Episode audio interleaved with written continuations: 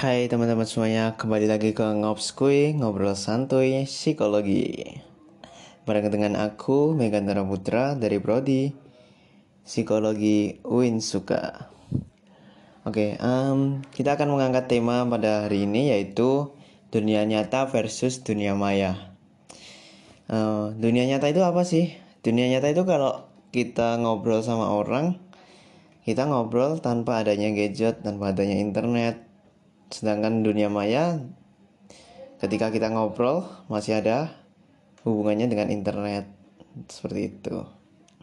Oke, okay, um, jadi mana sih yang lebih enak antara dunia nyata sama dunia maya? Mana sih yang lebih berarti? Mana sih yang lebih berkesan? Oke, okay, um, aku mau ngasih prolog dulu. Jadi aku tuh kelahiran tahun 2000 aku ngerasain yang mana dunia nyata sama yang mana dunia maya. Jadi kayak bener-bener pure dunia nyata gitu. Jadi waktu itu aku SD kelas 2 S, kelas 2 SD waktu itu aku bener-bener ngerasain yang namanya dunia nyata. Kayak main bareng temen main ke kali main ke lereng naik pohon seperti itulah. Sedangkan anak zaman sekarang kan udah kayak jarang gitu loh buat main-main kayak gitu. Ada sih tapi kan jarang gitu. Nah aku juga hidup di antara peralihan di mana smartphone itu benar-benar booming waktu aku kecil juga. Tepatnya kelas 6 SD jadi waktu itu sebelum ada smartphone ya kita main-main gitu. Tapi setelah adanya smartphone kita bisa main dari rumahnya masing-masing. Aku juga kenal yang namanya uh, game online. Game yang menghubungkan antara kita sama orang yang antah berantah di mana kita bisa main sama dia. Oke jadi itu dari prologku sendiri. Kalau teman-teman ada yang relate ya berarti kita emang sejaman tapi kalau nggak relate, Anda wanita. Oke, okay, berkaitan dengan wanita sama pria. Jadi, kenapa aku mau ngaitin wanita pria? Sejujurnya kalau wanita itu pas waktu aku kecil di mana aku main game ya, wanita itu udah bisa yang namanya update status, chattingan dan lain sebagainya. Sedangkan kami para pria masih sibuk bermain game di Facebook. Terus waktu itu juga sudah ada yang namanya hmm, bukan pansos sih, social climber ke teman-teman sebayanya. Seperti mau dapatin likes banyak, terus teman banyak, komentar yang ramai. Seperti itu udah ada waktu aku masih kecil. Tepatnya dilakuin sama yang lagi-lagi namanya wanita. Terus apakah sekarang masih nggak relate? Ya sekarang masih relate banget. Di mana uh, teman-teman semuanya itu kadang kalian pernah ngerasa nggak sih kayak kita itu harus ngepost sesuatu itu bener-bener perfect gitu? Kayak misalnya ngepost foto di Instagram kita harus edit nih camik-camik yang biar bikin kita cakep biar kita bikin kurusan atau agak berisi.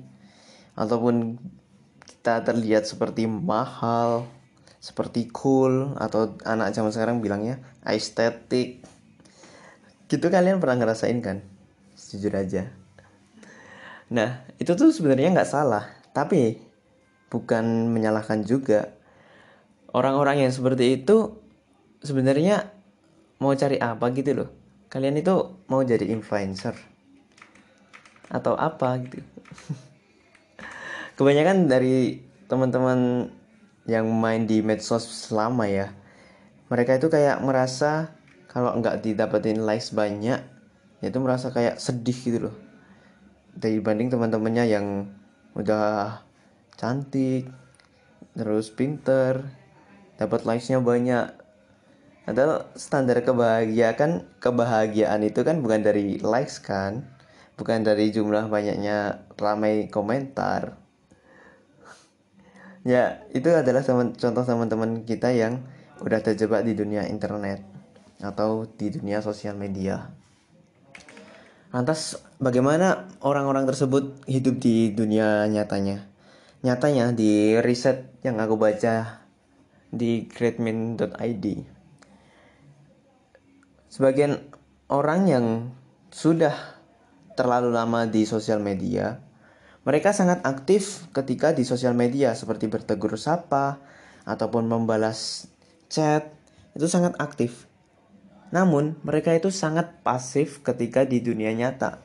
Sebagai contoh, ketika ditanya apa, mereka itu sangat benar-benar cuek gitu loh. Kayak bukan mereka yang ada di sosmed. Padahal orang yang diajak ngomong itu adalah orang-orang terdekatnya sendiri. Sedangkan di sosmed kita nggak tahu dia dari mana. Terus ada juga orang yang rela kelaparan, rela menahan lapar maksud saya, untuk mendapatkan foto estetik dari sebuah makanan. Jadi sebelum makan itu difoto dulu nih, foto yang keren, buat dipost di Instagram, buat dipost di story WhatsApp, biar keren. Itu ada. Aku nggak menganggap teman-teman juga ngelakuinnya, tapi kalau emang ada ya nggak apa-apa. Terus kita mau refleksi diri nih. Sebenarnya kalian itu ngelakuin kayak gitu tuh buat apa sih? Kalian punya cita-cita jadi influencer.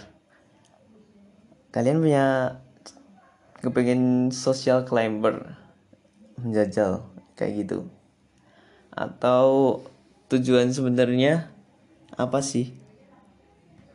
Apakah kalian itu membutuhkan validasi dari orang lain? Kalau kalian itu benar-benar eksis di dunia maya tersebut. Terus kenapa sih kita perlu peduli sama tombol hati yang dipegang aja nggak bisa? Sampai-sampai setelah kita posting di Instagram kita buka tutup aplikasi tersebut cuman buat berapa sih yang nambah likesnya dan benar yang diomongin sama kebanyakan orang Dunia maya itu menjauhkan yang dekat, tapi mendekatkan yang jauh.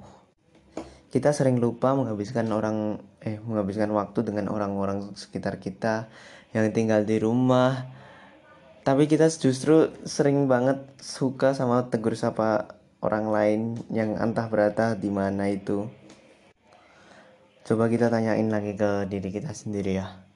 Sebenarnya kalau udah mendapatin likes banyak followers banyak itu tuh kita udah puas kah? Apa kita udah menjadi kepuasan batin tersendiri? Sebenarnya ada banyak riset buat banyak orang juga yang sudah stres karena hal tersebut. Karena kebanyakan mengkonsumsi medsos banyak orang-orang yang mendapatkan cuman buat dapetin validasi dari orang lain Terus dia jadi iri sama orang yang memiliki validasi lebih banyak. Coba kita renungkan lagi. Kenapa kita melakukan itu? Sudah? Terus langkah selanjutnya bagaimana? Apakah kita masih tetap di dunia maya tersebut yang benar-benar nggak bisa disentuh? Atau kita berlanjut bahagia di dunia nyata kita yang akan kita bangun sendiri. Pilihannya ada di tangan kamu sendiri. Caranya masih banyak banget buat berhenti dari dunia kecanduan dari dunia maya tersebut. Makasih buat teman-teman yang udah dengerin. Apabila masih banyak salah, aku minta maaf. Bye bye.